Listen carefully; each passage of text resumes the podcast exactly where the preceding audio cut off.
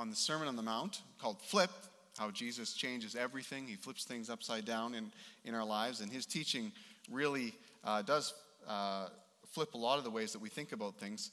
And um, a lot of people will say, I love the Sermon on the Mount. I love the Sermon on the Mount. But I remember I read it to you a number of weeks ago. C.S. Lewis's response to that, he said, How can anyone love the Sermon on the Mount? Like, really love the Sermon on the Mount? It's like, it's like saying you love getting hit with a sledgehammer to the head. That's what C.S. Lewis said. Because the Sermon on the Mount is hit after hit after hit after hit. I mean, if you want a hard hitting sermon, the Sermon on the Mount is it. And there's lots of things in there that don't feel good when you hear them. And uh, so, in many ways, it's good. It's good. Like, you know, some people would say, man, Jesus packed so much into that little sermon. I wish my preacher was like that. Just hit me and hit me and hit me and hit me, and I go home early. I'm not like that. and I don't know if you, you know what's funny? I was thinking about this. I thought most churches wouldn't have Jesus back as a guest speaker. they wouldn't. We like nuance. We like, you know, give us the shades of gray. Uh, we like uh, soften it, uh, you know, give it into our context.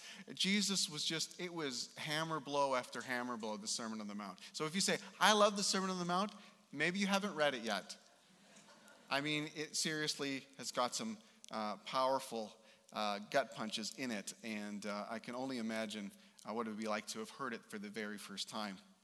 Now, the good thing about going uh, um, systematically through a scripture passage like the Sermon on the Mount is that you end up talking about topics that you might have not chosen to talk about. You might have skipped them otherwise. So that's the good thing about it. The bad thing about going through a series of like systematically like that is you have to talk about the things you don't want to talk about. And that's where I find myself today. Today's topic is one of those ones where you're like, well, it's good because now we're talking about it, but it's bad because it's my job. Okay, Matthew 5, 31 to 32. We're going to tackle a really tough topic this morning. Let's pray first. Lord, would you edit? Would you edit for me? I pray that what I bring would be helpful, truthful, grace filled. It would honor you. I don't want to dishonor your words. I don't want to dishonor your teaching in any way. I pray that if I'm in the way of them and that they lack their potency or their effect on lives because of me, would you, would you help shift um, my commentary? But I pray that we'd have hearts that would receive uh, what you have to say. If my commentary is forgotten, that's fine. But your word, let it penetrate in our, in our lives and in our hearts. In your name. Amen. All right, so I'm going to just get right into it. Well, Jesus hit us uh, with Matthew 5 31 to 32. And the topic today is divorce and remarriage. It has been said anyone who divorces his wife must give her a certificate of divorce. But I tell you that anyone who divorces his wife, except for sexual immorality, makes her the victim of adultery. And anyone who marries a divorced woman commits adultery. So, we couldn't have picked a more awkward and difficult passage uh, to talk about. Let me tell you about my church. Hillcrest has loads of singles, loads of marrieds, loads of divorced people, loads of remarried people, loads of widows and widowers. I mean, everything you find in Moose Jaw and the surrounding area is here.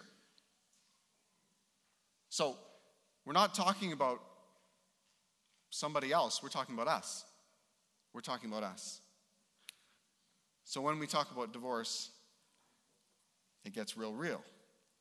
Now, as a church, you might have known that uh, we've had some, a couple events called Blended and Blessed. A couple years we've had uh, and, and it's been a really good event. So it's like blended families. So people who mostly have been divorced and remarried coming together for great teaching to encourage one another.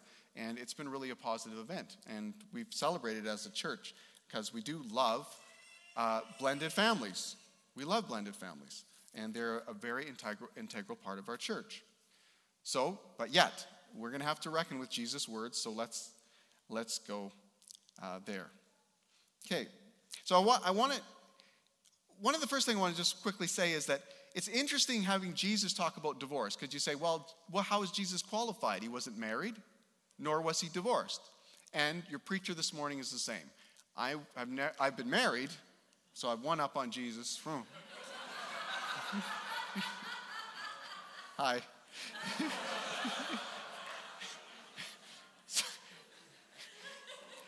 you think you're thinking you're counting every word I use. She's she's watching. So I I'm married. I've, I've not been divorced. I'm part of a big family. I have six siblings. They're all married, and none of them have been divorced. My parents are, were married and lived their whole lives not divorced. And most of my relatives on my side of the family are married and not divorced. So I don't know, like that does, does that qualify me? Does that put me in a big light? The thing about Jesus, that Jesus in his life, I mean, he's the Son of God. That's the ultimate, ultimate authority to be able to speak on anything. But his parents were almost divorced. Right? Do you remember the story, the Christmas story? Now, the divorce that he was that almost happened was an interesting divorce, and uh, it was thought that Mary had committed some form of sexual immorality, that she had been sleeping with somebody else. And so, what would have happened is that Joseph would have seen that, hey, Mary, you're pregnant. It wasn't me. So we were betrothed, in other words, like in a really strong engagement. We were supposed to be married. It's almost like we were married, but we haven't had sex.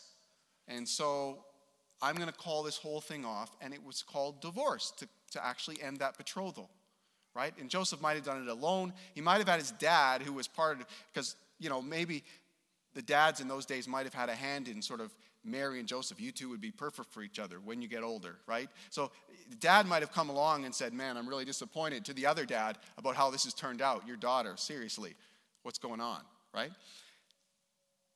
But an angel in a dream came to Joseph and said, This is of the Holy Spirit. This is a miracle. And you got to, you know, don't be afraid to take Mary as your wife. And he did. And uh, the whole story changed. But this is not something that is not in Jesus' world, right? There might have been a little bit of suspicion around Jesus growing up. We don't know that. But if people might have been telling the tale of, wait, wait, wait, you're Mary and Joseph's kid?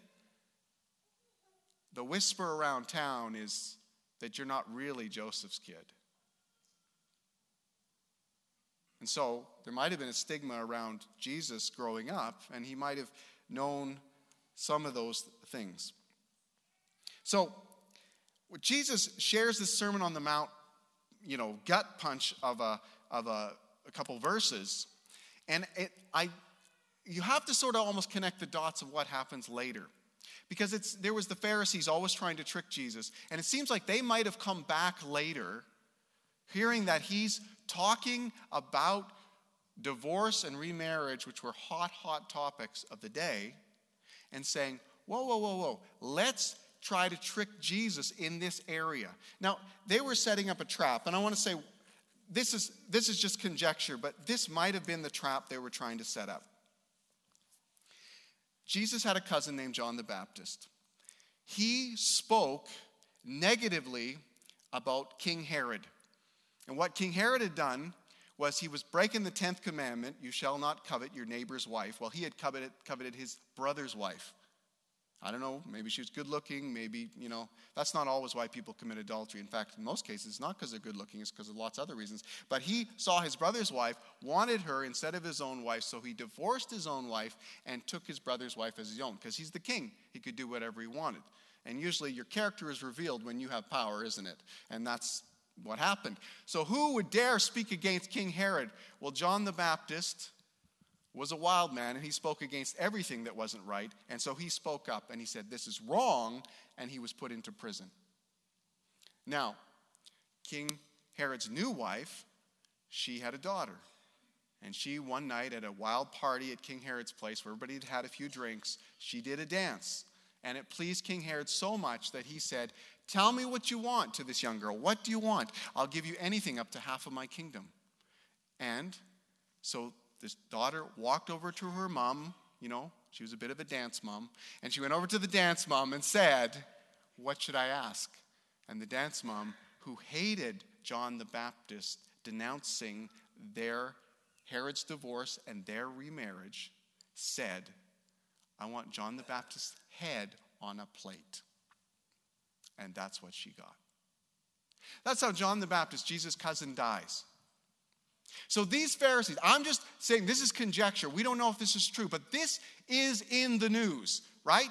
If they had Facebook feeds, there'd be lots of articles shared about John the Baptist being beheaded because of the drama surrounding King Herod. So maybe, just maybe, the Pharisees are thinking if we can get Jesus to denounce King Herod's, if we can get him talking about marriage and divorce and remarriage, he might just put his foot in his mouth and we don't have to get rid of him like we want to. Maybe King Herod will do it for us. Maybe Jesus' head will be on a plate someday too. And so they come to him and test him. So I'm going to jump to Matthew 19 and I'm going to jump into verse 2. Some Pharisees came to test him. They asked, Is it lawful for a man to divorce his wife for any and every reason? So, is it lawful or permissible for a man to divorce his wife for any and every reason? There's two schools of thought in the day. The, the very conservative scholars would say you could only divorce for marital unfaithfulness. And maybe some authors have actually said it might even be more restrictive than that. It might only be the, the um, because that word that's used in there, it might only be um, what Joseph and Mary could, or Mary could have been accused of. And that's actually sex before marriage. It might have even been more restrictive than that. So some authors actually believe it's even more restrictive than adultery, that adultery wouldn't have accounted, but sex before marriage would have nullified things and they would have got divorced before they were actually married. Does that make sense? So that was where one group of scholars were. The very uh, other end of the spectrum were, were scholars who said, a man is a man and he can do whatever he wants. And if he wants to divorce his wife, who's to stop him? In fact, it was a thing, I believe, I've heard this several times. I didn't look it up, so I should probably check, double check it. But uh, a man could, you've probably heard it before. A man could say to his wife, I divorce you, I divorce you, I divorce you, three times, and they would be divorced. So this is the for any and every reason camp. And then over here was the almost no reason. In fact, maybe only the Joseph and Mary example reason, and that's it. So this is these are wildly different opinions on divorce and remarriage. So is it lawful for a man to divorce his wife for any and every reason? In Jesus' day, the trend was swinging more towards this really permissive camp, the any and every reason camp. And they probably know because they've, if they've heard about the Sermon on the Mount, this is after the Sermon on the Mount, if they've heard about the Sermon on the Mount, they know that Jesus swings more this way. They don't know exactly maybe where he's at, but they say, I think Jesus was pretty strict on this. And most people are here, and Herod is way over there. Let's get him in trouble. So they, they're trying to trap him. So he says, Haven't you read, he replied, that at the beginning the Creator made them male and female and said, For this reason, a man will leave his father and mother and be united with his wife and the two will become one flesh. So they are no longer two, but one flesh. Therefore, what God has joined together, let no one separate. Wow, this is pretty interesting stuff. Marriage does makes a miracle. Marriage makes a miracle. Every time you do a math equation, 1 plus 1 equals 2, but in this case, 1 plus 1 equals 1. Marriage makes two into one. And you know that line, therefore, what God has joined together, let no one separate. I did a wedding just a few weeks ago. I quoted that very same verse in the ceremony. I do it in every ceremony. What God has joined together. So you say, well, we chose to get married. But in a way, God has a hand in every marriage, joining two into one. So then, they go on. They say, Why then, they ask, did Moses command that a man give his wife a certificate of divorce and send her away? Now, divorce was allowed in the time of Moses and out throughout that era. But there had to be a reason for a divorce. Let, us talk about the certificate of divorce. There had to be a reason. That reason had to be approved. There had to be a signed certificate that made sure that whatever settlement she was going to get was fair. Wouldn't be probably like today. She probably wouldn't get half of anything. But she wouldn't. The certificate of divorce was a compassionate law. A compassionate law. Mostly men held all the cards in relationships in the marriages of that day. And so the camp who said, well, guys, you can just say you're divorced and then she's got to get out. That, was, that attitude had been there for a long, long time, way back to the time of Moses. But Moses came along, and this is what you do when there's a mess you try to make it a little less messy. And so Moses came along and said, No, no, no, there's got to be a certificate of divorce. She's got to be able to hold something up when she goes back to her family, probably. Otherwise, women everywhere are going to be homeless and destitute. We have to have some legislation around this. There's got to be some sort of settlement. There's got to be some sort of reason given. There's got to be something around this. And you know what? This is good. This is really good. Moses' certificate of divorce was a, a compassionate and good thing. And anyone who works in you know, areas of government or legislation that tries to make this messy area less messy and more compassionate, good for you. Really, good for you. I, I was talking to the lawyer. I was playing soccer with him, a young lawyer, playing soccer this winter. And he told me about how they really work to, uh, when, they, when people are getting divorced, they really work hard to, to make it more conciliatory and mediate it. And, and he talked about, you know, different models of, of going through those proceedings so it's less agonizing and antagonistic. And I commended him heartily. Never met the guy before until that soccer game, until we played together. And I just commended him. I said, Good for you, because that's such a hard time in people's lives. I commend you for trying to make something that's very difficult less painful. So that's compassion, and good for you for having that. Now, there's two sides to these things. There's the compassion of, hey, this is a mess, let's try to make it less messy. But there's the other compassion, which is saying, is there a way to prevent the mess? And I think both are needed in every area. In every area. Some of you, you gravitate to one or the other, right? Some of you are just great truth tellers. So you're just like, I am going to tell you the truth so that you don't go off a cliff. And that's how you contribute in this way. Other people are like, I'm not very good at truth tellers, but I'm a great hugger. So after people go off the cliff, I'll hug them at the bottom. and that's needed too. Both roles are, are important.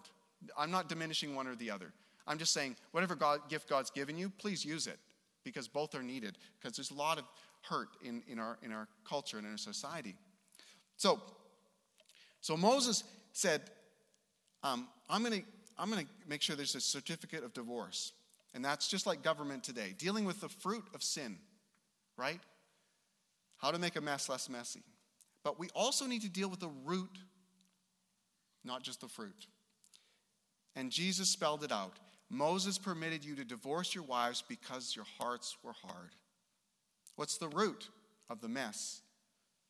Jesus was saying it's the hardness of heart. He's saying the men, and he was speaking to men because mostly women didn't have. There is verses about women not divorcing too. I think that he, that's Jesus in Luke, but most of it's written to men because they had the, the power to do mostly what they wanted to do. And so he said, the men because of their hardness of heart towards women and towards God, are creating devastation in this area. And a certificate of divorce is nice. It's actually a good thing, but it's not enough. The hardness of heart must be addressed. And you know, I think in most relationships, that's what it is. It, it, it's hardness of heart that we get into. We don't fall out of love so much, I think. But we do fall out of repentance and forgiveness. The practice of saying, okay, we hurt each other. We said some things. We did some things. We need to continually reconcile. We need to come back in forgiveness. We need to have I sorries. I'm sorry, and will you forgive me? And yes, I will forgive you. And and let's keep working and keep working and keep working. Most couples that keep in that pattern, most, I'm not saying all, I, poof, there's no big blanket I can paint everything with, but we'll do better if they do that. They keep staying in repentance and forgiveness and keep embracing that. Jesus goes on, he says, okay, so you got these certificates of divorce. Moses permitted it. It's just an exception because your hearts were hard.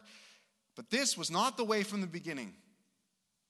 Now, here's what Jesus does He's been asked about divorce, but Jesus really wants to talk about marriage. He's been asked about divorce, but he really wants to talk about marriage. And it reminds me of an old adage. My old pastor used to say it growing up. Maybe you heard it if you grew up in a church too. He used to say that at the bank, if you're training a teller to spot counterfeit bills, you don't give them counterfeit bills. You give them the real bills. And you have them handle them and touch them and count them and get so familiar with them that when the counterfeit comes along, they go, Whoa, that's not real.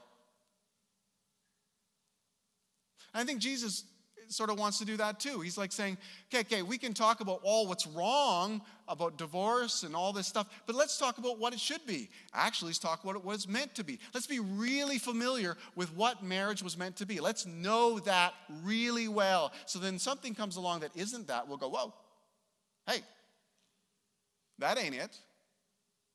That's not God's plan. That's not what he designed. So Jesus begins down this road of, of teaching on marriage. He says, It was not that way from the beginning.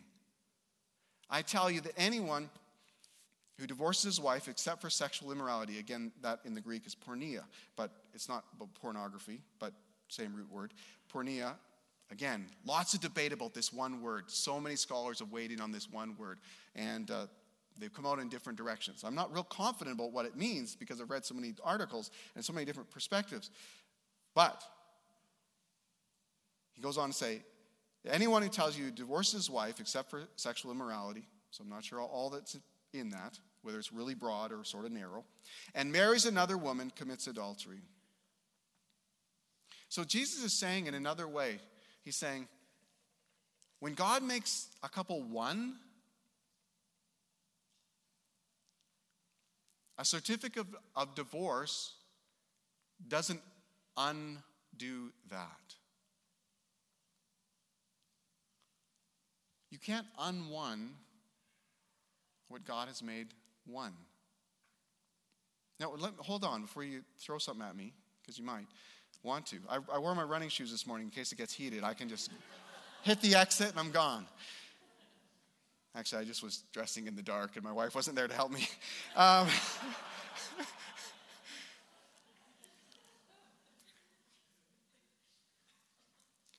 if you've been divorced, many of you have, lots, of, lots in, in, our, in our congregation have.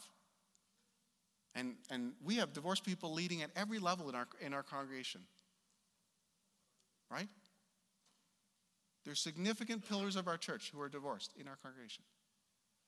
But if you've been divorced, you know the reality of what Jesus is talking about experientially. That you say, Well, I, I got this certificate of divorce, it's all done, but yet there's residual here. There's something that's still here. It's still, it's not just I can walk away, it's a clean break, and that there's nothing left. You suddenly realize there's a whole bunch left. There's baggage, there's feelings, there's sometimes obsessing about things. There's all sorts of things that show that, whoa, that actually, you know, when you get married and you come together and God makes you one, it's not easy to undo that.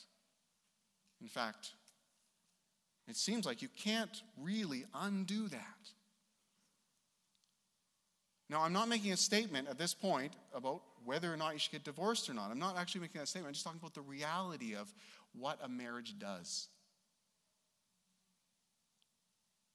That it's a real dynamic in our lives that isn't just that you can skate out of it and you're not attached in some way. A certificate of divorce won't do that. So the disciples said to him, If this is the situation, now, wait, wait. Wasn't he talking to the Pharisees? He was. The Pharisees were trying to trap him. And here's the disciples. They're like, We've seen this before. Jesus always kicks the Pharisees' butts in debates. This is awesome. I am so pumped about what Jesus is about to say. But then Jesus says what he's about to say, and they're like, Hold on, Pharisees, get out of here. What are you saying? Jesus. If this is how it is, Nobody's want to be married. Oh, Jesus, let, let us help you do a bit of PR here. There's no way this will be popular in any culture. We're supposed to take your message to the ends of the earth. You just said, I mean, it's pretty good for us guys right now. I mean, it's getting more and more that if we want out of our marriages, we can get out. And you, you're making it harder. You're making it more difficult. Don't you want followers? I mean, it's starting to hit them. We're your disciples. That means we are embracing your lifestyle of discipline. That's what disciple, discipline, they sort of go together, right? So it's like, you're telling us our marriages are for life? Oh, I didn't know that when I signed up. So it's not the Pharisees at this point that are attacking Jesus, it's his own disciples that are ready to revolt. Because they're saying, This is severe, Jesus. This is extreme. If this is the situation, I'm reading the scripture right now, between a husband and wife, it's better not to marry. If you understand the implications of God's design for marriage, and you still want to primarily live for yourself, you're not going to like what Jesus said about marriage. You're not. The disciples were shocked by Jesus' teaching. They didn't like what it meant for them. And they were the ones who jumped into the discussion. So now Jesus is not just fending off the Pharisees, he's explaining to his disciples, and he replies, Not everyone can accept this word, but only those to whom it has been given. Now, that's probably not very reassuring to the disciples because they're like, oh, we're the disciples. It's obviously given to us. You know, people who reject Jesus, well, that's, they're not beholden to this. And that's something we always have to remember as Christians is that when you receive teaching that's for Christians, we receive it because we trust God. We receive it because we trust God. It's not fair to go to somebody who doesn't trust God and say, hey, you know it's wrong to get divorced or whatever. I'm not, let me just, you know. Like wagging your finger at a person who doesn't follow Jesus and telling them, shame on you for not doing what Jesus requires his disciples to do, that's ridiculous because they'd be saying, well, I'm not one of his disciples. I've never signed up. I don't actually trust God. This is for Christians. This is for Christians. If you come to trust God, then naturally what flows out of that is you trust God about marriage, you trust God about sexual ethics, you trust God about parenting, how you should run your business, what kind of student you should be, how you should treat your mom and dad and your kids and everyone else. You begin to trust God because you go, whoa, if He was willing God the Father to give me Jesus to die on the cross in my place, to take my sins on him, so I can have the righteousness of God and boldly approach the throne of grace. That's where God is. Then he's going to give me everything else. I trust him. I trust him. There's so many things in the word where I'm like, whoa, that's hard, Jesus. But you know what? I've seen in every, in every area of my life where I've actually trusted you that that's for my good. It's not always for my easy, but it's for my good. And so I trust you. So, no, not everyone can accept this word. And believe me, not everyone has. But only those whom it has been given. And then he goes on to say, For there are eunuchs, that's there would be people who are single, okay? Eunuchs are more than single, they're single with, with an operation that goes with it. For there are eunuchs who were born that way, there are eunuchs who've been made eunuchs by others, and there are those who chose to live like eunuchs for the sake of the kingdom of heaven. It's that last line that's potent. Those who choose to live unmarried even though they some of them could get married, they choose to live unmarried for the sake of the kingdom of heaven.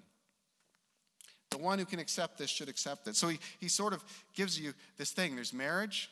Christians have two amazing options. One is get married and partner with your spouse, your husband or your wife, um, to advance the kingdom of God. Or remain single and because you don't have the distraction of trying to please a husband or wife, go even harder for God. And, you know, when I see, I'm inspired when I see singles who take this seriously, they do go harder, they do go farther, they do, they actually have this incredible advantage uh, to really serve God. I, I, I got married at 27, so 18 to 27. If you're a biologist, you know what that means. The 10 years of a man's highest sex drive, I was single and celibate. I wasn't having sex. Now, that told me something. That told me something. It's possible to do that. If I could do that decade, trusting in Jesus, looking to Him, it wasn't because I had great willpower. In fact, I found out I didn't have great willpower at all. I found out I was the guy who needed all sorts of structure to stay out of trouble. But that's what I did. I just built all sorts of structure to stay out of trouble because I wasn't strong, I was weak. That was the smartest thing I ever realized. I'm weak in this area. I need help more than most. Some other guys could ace this by their willpower. I won't be able to. When you're, if you're a single person, don't, again, don't let anyone look down on you in the church, outside the church. Live for God. Just like the call to marry people is the same. Live for God in, with your marriage, in your marriage, as best you can do. So Jesus had said this, you know, so you've got marriage, you've got singleness, these are the two options. Sex, the implication is, sex only fits within the boundaries of marriage and nowhere else. And nowhere else. I could rattle on and on about all the other else's, but I'm not going to deal with the counterfeit. I'm going to talk to you about the real. This is what this is what it is. Sex is meant for marriage, in marriage, not before marriage and not outside of marriage, but in marriage. It bonds you together. It has a gluing effect between two people. So it's a great blessing to marriage. It's for procreation, obviously. It's also for pleasure, obviously. But it's, it's a binding thing. One thing, I'll just throw this out. I'm just throwing this one out for free. If you have sex before you're married, while you're in the selection process of who should I marry, you're dumber. Not that you're dumb to do it, I'm just saying your mind is affected. Your actual brain chemistry is affected. You make, because it's an attachment thing.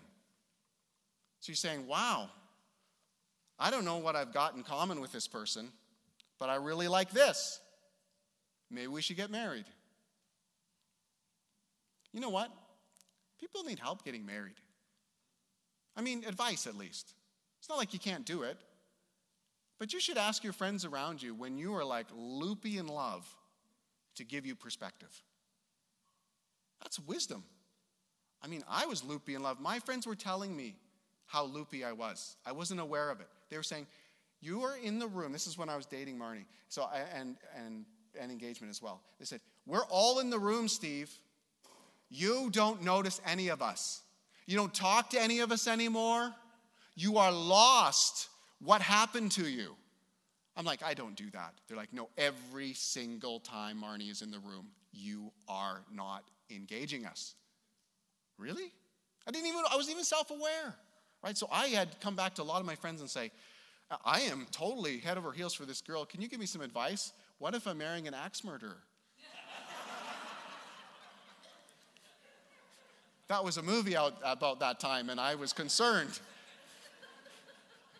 If Mike Myers can be fooled, then I could be fooled. I mean, he's smart. So, so I asked lots of people. I said, Give me advice, give me wisdom in this area. Help me. Jesus uses the definition of marriage uh, in here. He talks about in the beginning. He uses the definition that's not original to him. He uses the definition of marriage from Genesis. And I'm going to just share this with you real quick. Genesis 1 26 to 29.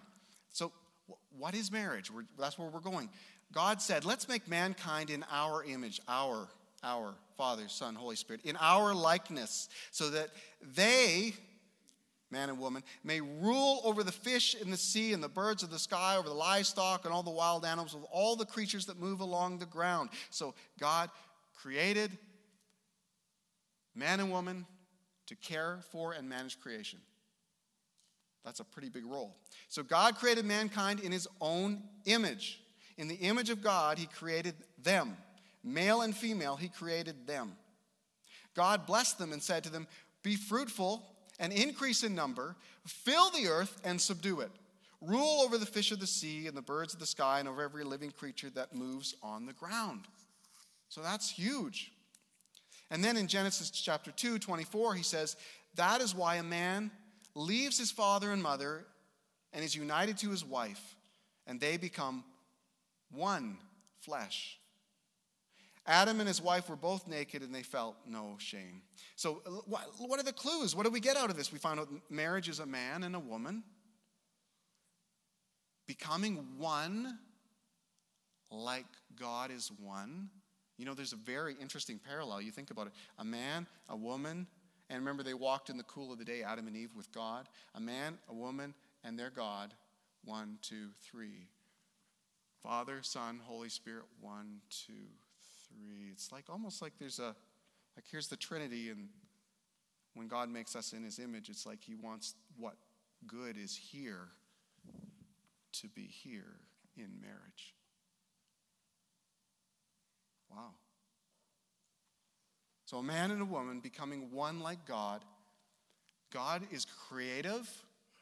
We get to be procreative, right? So, we create after Him, fruitful and multiply, God sets the blueprint up, but we manage the production, right? And then we're managing and caring for God's creation in a shame free and sinless relationship. This is before sin enters the world. This is before sin enters uh, our relationships and really does all sorts of breaking damage. But this is an awesome design. So, man and woman, we're like co partners in managing this creation. There's no shame, no sin between us. We got a really important role. We're doing it together in a partnership is amazing.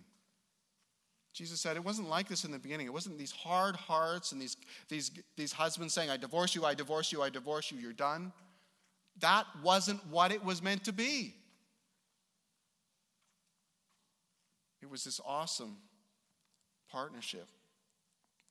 In the New Testament, Paul reiterates the exact same words. Listen to this. I'm going to read the whole thing. Husbands, love your wives, just as Christ loved the church and gave himself up for her to make her holy, cleansing her by the washing with water through the word, and to present her to himself as a radiant church without stain or wrinkle or any other blemish, but holy and blameless. In the same way, husbands ought to love their wives as their own bodies. He who loves his wife loves himself. After all, no one ever hated his own body, but they feed and care for the body, just as Christ does the church. For we are members of his body. For this reason, here's those words again. For this reason, a man will leave his father and mother and be united to his wife, and the two will become one flesh. This is a profound mystery. I don't understand all about it. I don't think any of us do, but it's a profound mystery. And then Paul says, But I'm talking about Christ and the church. Whoa. However, each of you also must love his wife as he loves himself, and the wife must respect her husband. I, I, I couldn't help but notice how lopsided these instructions are.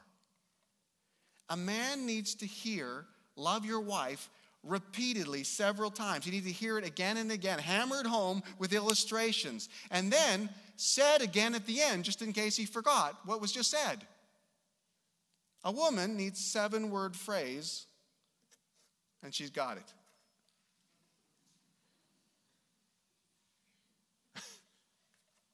Men, unconditional love for your wife. Unconditional love for your wife. Man, he just hammers and hammers and hammers. Come on, guys. Come on, guys. Come on, guys. And then at the end, oh, by the way, women, unconditional respect for your husband. They're like, got it. It's on the to-do list, to-do list already. The guy's like, what were the instructions again? what kind of milk was I supposed to get from the store? I'm just having fun. But in this is this power packed phrase. I'm talking about Christ in the church says, when he says, a, a, a, man will leave his father and mother and be united with his wife, the two will become one flesh. I'm talking about Christ in the church. He's saying this is an image of God's relationship with us, of Christ's relationship to his spiritual family, of Christ and the church. So, marriage demonstrates to the world how Christ sacrificially loves his spiritual family, the church, and how the church responds enthusiastically to that love and care. Wow. Wow. So, the Genesis teaching be fruitful, a man and woman come together, fruitful, shame free relationship where they're managing creation. And then you've got Jesus teaching. Again, man and woman, male and female. He's repeating those things. He's saying that's how it was in the beginning, but he adds to it, it uh, whatever God puts together, let no man separate. So he's talking pretty seriously about that. And then you've got Paul's teaching, and Paul's saying, this is a picture of Jesus Christ and how he relates to the church and how the church relates back to Jesus. Marriage is more than what we often think it is. It's more than what we often think it is. You just say, well, I'll just go to the justice of peace and I'll get married, just a civil ceremony. Uh, you know, governments have to have those things because they have to sort of keep track of stuff. Probably for inheritance, that's a big thing. You know, so you got to have laws, you got to have legislation. But you know, in the church, it's more. It's more. It's more. Marriage is more loaded for Christians. There's more to it. We recognize that God has called us to something pretty awesome. So I was reading all the church fathers on the early church. I was reading all about them and uh, trying to find out what did they believe, what did they teach, and uh, I got really sort of confused because some guys were different. Some of you are sitting there and you're going, Steve is sidestepping all of the questions we really want to have answers to. Like, when can you get divorced and when can you get remarried? Yeah, I'm a big chicken, I'll admit it. This is where I went. I went to read all the early church fathers because they had an influence on that early thing, and I found out they weren't unanimous, and I was so disappointed. They weren't. Some guys were saying, like, no, just no divorce, never divorce. No reasons. Some guys said, in the case of adultery. Some guys said, well, I'm going to go a little further. I'm going to add if, if, you're, if you're being deserted by your spouse, then that's good too. And then others seem to lean into areas where it seemed like they were okay with, hey, if there's abuse in the relationship, that should be reason, right? So it seems like, uh, but then lots of them were really negative on remarriage. Lots of them were saying, you know what? You're married, you get divorced, you just, until that person dies, you just live single. So a lot of them were there. So I'm just giving you the report. I'm not I'm not giving you any interpretation or commentary. I'm just giving you the report. So I read all this and I was like, how am I supposed to stand up on Sunday morning and come up with a definitive answer? Because these guys didn't always see the same. Yet, the early church had incredible impact with their marriages. Now you'd say, well, okay, Steve, you don't have a definitive answer. Does the church at least have a statement on this? Yes, yes, yes, we do. Thank you for asking. So I'm going to read you our, uh, our church's statement. You can find it on our website under our statement of faith. But I'll read it to you and then I'll comment on it. Marriage. We believe in the sanctity of marriage as a lifelong exclusive covenant between one man and one woman. So let me comment quickly. We believe in the sanctity. Sanctity means holy. So God designed this thing and he set it apart for specific purposes. We talked about some of them already. Okay? So it's sacred. We believe in Marriage is not just civil, it's sacred. It's a sacred thing. As a lifelong, lifelong is a big word. So, till death do us apart. You hear that in most marriage ceremonies. And most Christians, even if they haven't got divorced and remarriage, that was their intention going in. I honor that intention. Till death do us part. People don't stand there and say, until you do something I don't like. They don't say that. They say, till death do us part. And that's how Christians see marriage. And it makes a difference. Exclusive. Exclusive means faithful to you alone. Just you and me, baby, nobody else. Okay? Covenant. Covenant is more than a contract. A contract is like, hey, a deal we make, we shake hands on it. If you break it, I'm done. Covenant is different. It means we make a covenant, and if you don't uphold your end of the deal, I'll still uphold mine. Wow. Wow. Wow. Does that sound risky? Guess what? The disciples thought it was risky too. Do you know that I am I am Marnie's only legitimate source of romance for the rest of her life?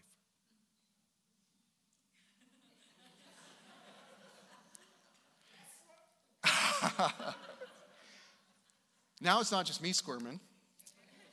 She's thinking, What have I hitched my wagon to? I can't believe it. It's vice versa, but I want you to focus. Oh man, in any marriage talk, you know what's happening? You know what's happening. It's already happened to you. At some point in my talk, you've thought about, I hope the other person is listening to this.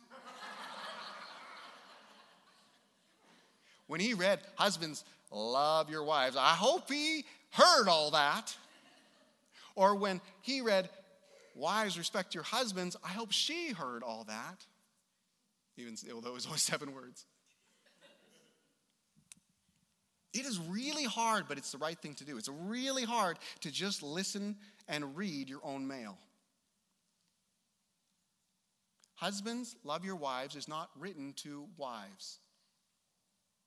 Wives, respect your husbands is not written to husbands. It's not your mail. That other part is. If you come away from this sermon in the right mindset, it's because you paid attention to what was written to you, not what was written to the other person. You can come away from this sermon horribly entitled. I know, because I've done it. I've sat there and thought, oh, yeah, that's good, that's good. I hope I get a lot of benefit out of this sermon. Instead of thinking, you know what, we're in a covenant. Even if my partner doesn't uphold their end, if they don't come 50% or meet me halfway, I'm going to fulfill what I said I would do.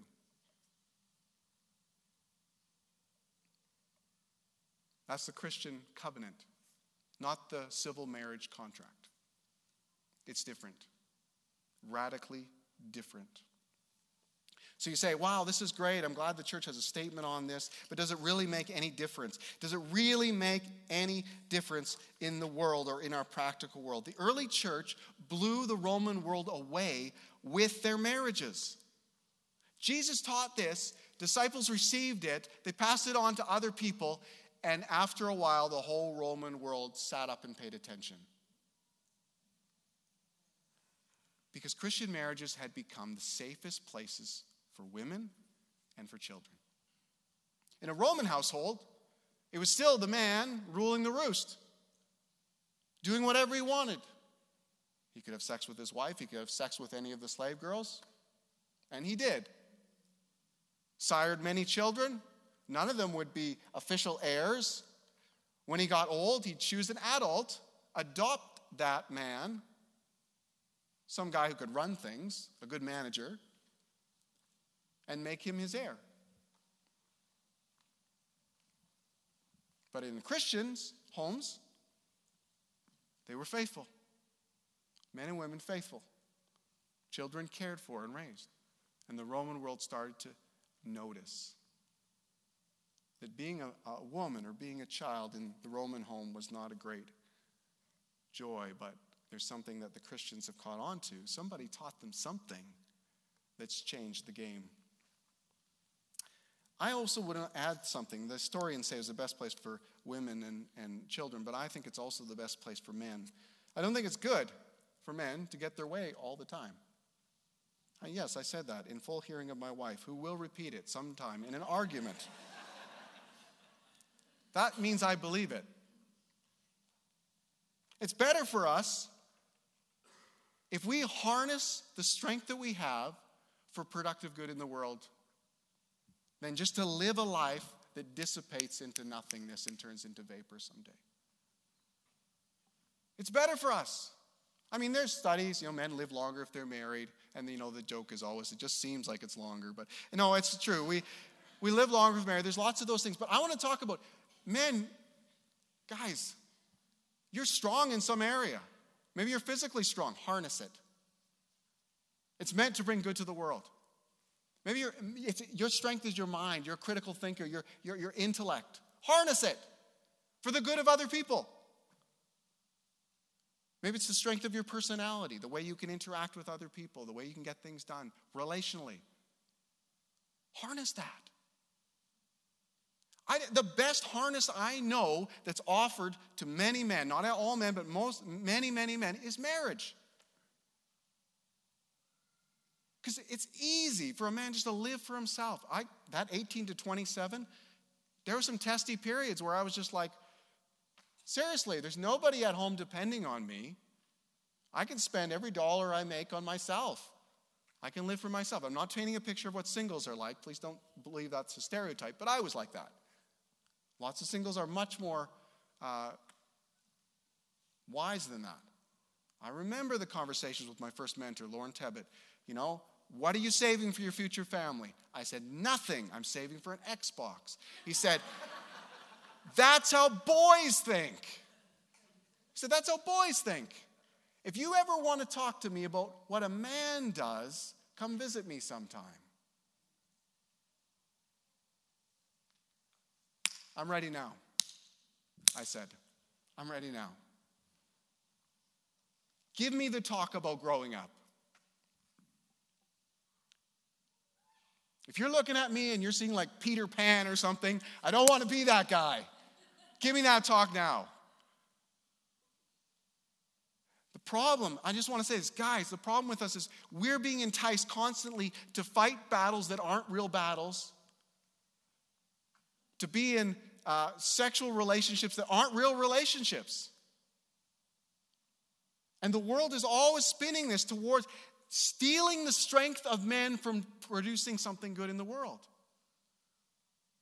I, have spent a fortnight playing Fortnite, you might say. Good for you. But God's called you to fight real battles in the world that actually count for you and for others. I'm a legend at Apex Legends. That's another video game, just a reference. But you're called to, re- you're called to really fight. So I, I often worry. I, I, you know, I'm worried about a generation of boys that don't become men in some areas. I'm not down on gaming. If you game, it's your stress release at the end of the day. I'm not, I'm no one to preach on it. I had uh, my gaming issues up until I was 30, and I had uh, reoccurrences since then right? It was a real addiction in my life, and I had to really fight to get out from under it. So I'm no one to preach on this. But I'm just saying, a man's strength can change the game for others. And marriage is one of the best ways to harness it.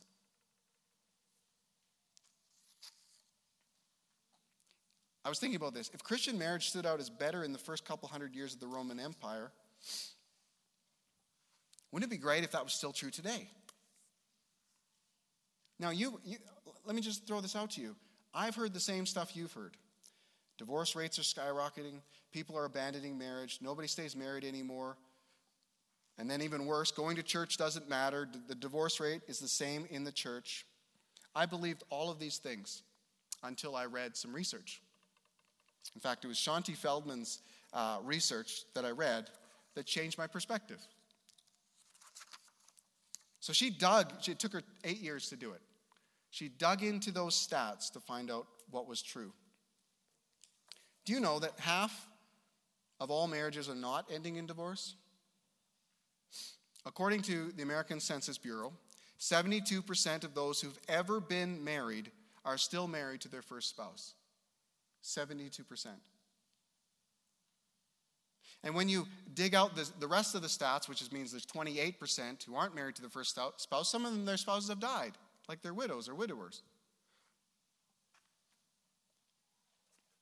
So she really dug down. She says, what's, what's the divorce rate? What's the actual divorce rate for all marriages now, including second marriages and third marriages and fourth and whatever? All marriages, it's in, the divorce rate is in the 31 to 35% range. It's not 50%, but it's 31 to 35. And even though demographers will project that in the future 50% of all couples will get divorced, that's only a projection.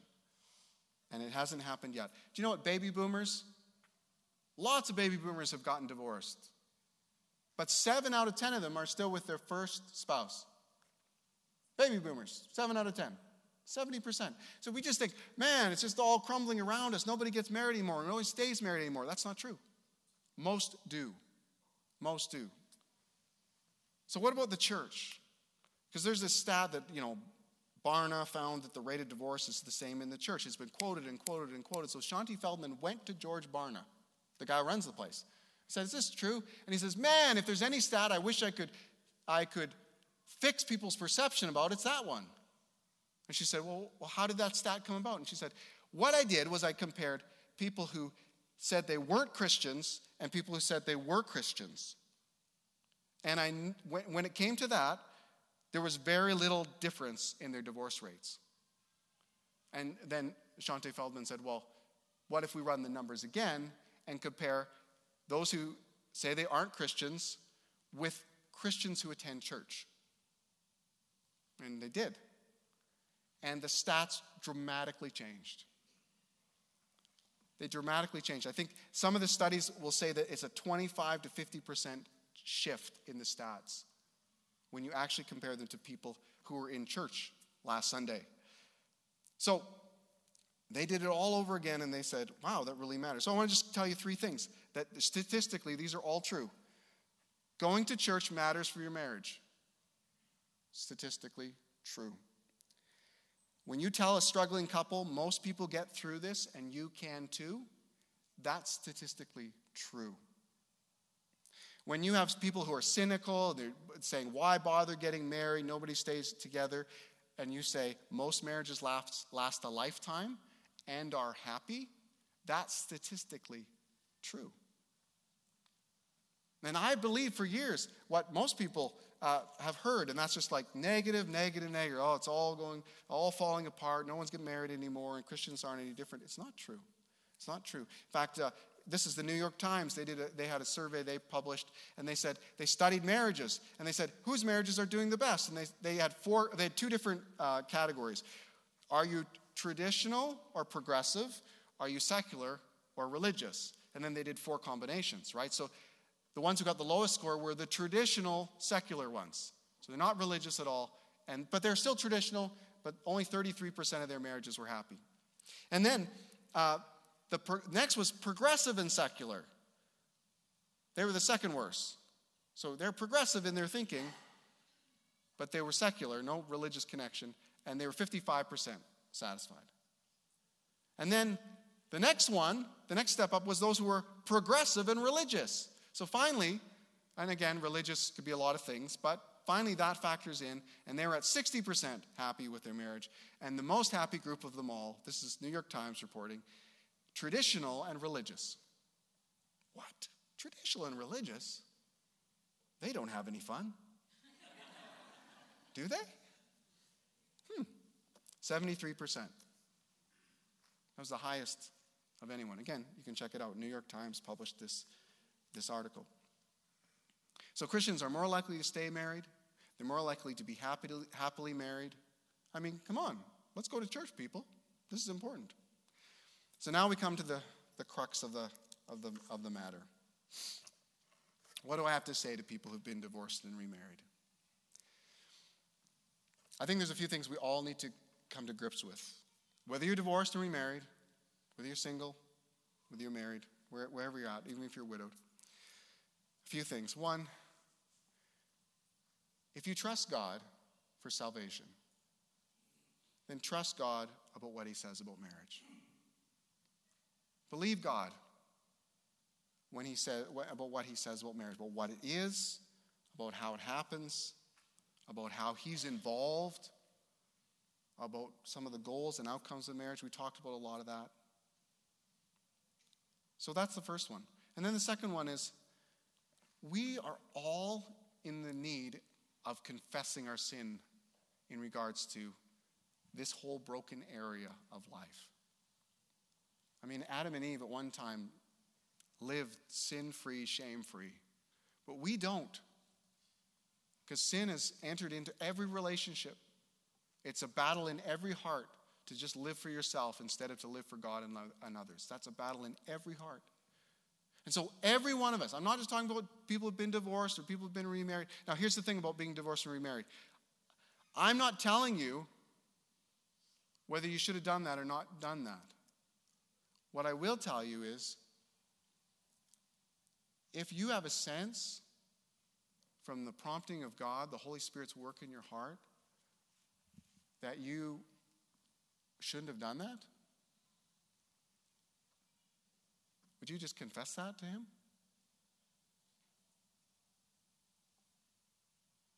So I'm not telling you what the rules are. I'm not telling you what counts and doesn't count. We're not getting back into a whole Pharisaical explanation about it. But would you just confess that? Would you join all the rest of us who have to confess all the time?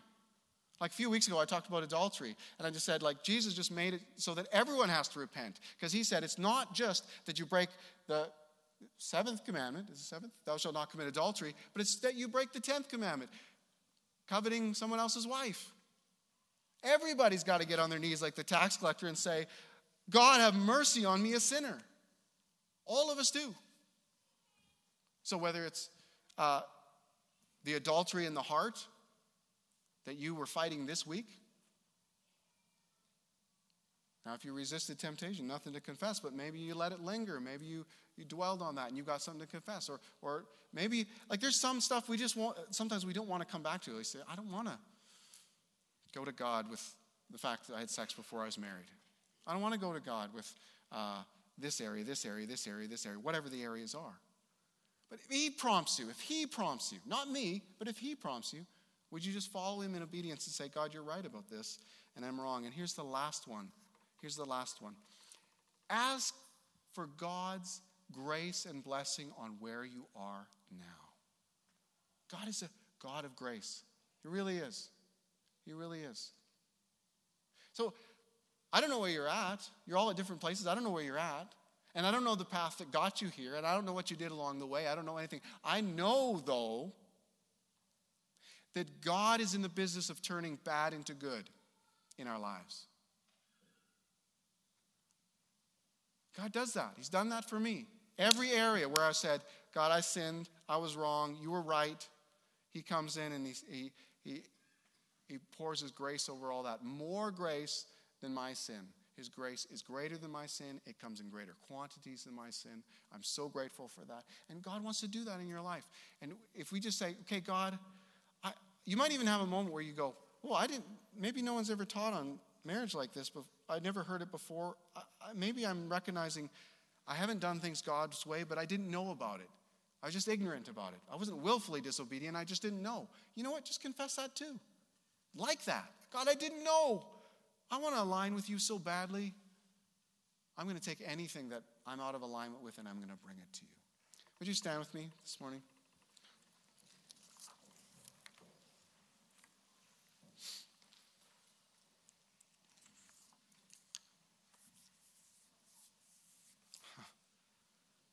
Boy, I just thank you for. Oh, I don't know. You might not come back next week, so maybe I should be, shouldn't be presumptuous. These are hard topics, hard topics. Don't worry, not all the Sermon on the Mount is this uh, difficult. And I, if I said something that's caused you to wince, and it's not God speaking that into your life, then I apologize. But if God said something, if Jesus' words have caused you to wince, then reckon with it. Reckon with it. Right? Just reckon with what he says. My commentary falls away, but his word will stand forever. So, Lord, would you pray with me this, this morning? Lord, I recognize across this room that we all need grace.